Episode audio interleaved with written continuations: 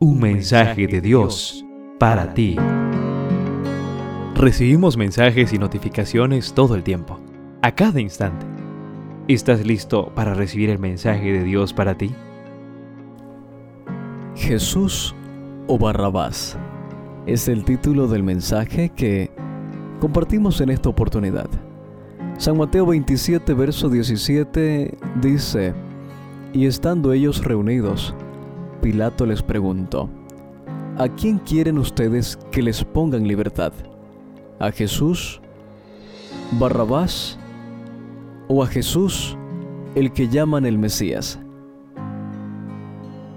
Eric Fromm escribió lo siguiente, Cuanto más tiempo sigamos tomando decisiones equivocadas, más se endurecen nuestros corazones. Cuantas más veces tomamos decisiones acertadas, más se ablanda nuestro corazón, o mejor dicho, más vida adquiere. Si hubo alguien que conoció en carne propia el resultado de las decisiones erradas y también de lo que significa la expresión Jesús murió por mí, fue Barrabás. Él dirigió una especie de grupo rebelde que había formado una revuelta en la que también cometió un homicidio. Puedes ver el registro en el capítulo 15, el verso 7 de, San Marcos, probablemente de un soldado romano. Barrabás era un ladrón habitual. Junto con sus compañeros, había aprovechado las circunstancias nacionales para conseguir seguidores que lo creían una especie de libertador y promover un movimiento subversivo. Así fue capturado y sentenciado a muerte en la cruz por asesinato y sedición. Elena de White escribe acerca de Barrabás en el libro El deseo de todas las gentes, la página 695. Este hombre había aseverado ser el Mesías, pretendía tener autoridad para establecer un orden de cosas diferente para arreglar el mundo. Dominado por el engaño satánico, sostenía que le pertenecía todo lo que pudiese obtener por el robo. Había hecho cosas maravillosas por medio de los agentes satánicos. Había conquistado secuaces entre el pueblo y había provocado una sedición contra el gobierno romano. Bajo el manto del entusiasmo religioso se ocultaba un bribón empedernido y desesperado que solo procuraba cometer actos de rebelión y crueldad.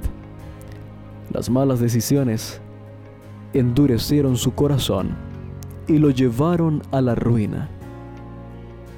Joven, pero en esos días Jesús fue vendido por Judas, capturado y juzgado por Herodes y por Pilato. Este último decidió poner en vigencia la amnistía pascual que consistía en liberar a un preso elegido por la multitud. Fue así como mandó a traer a Barrabás e hizo la pregunta del texto de hoy.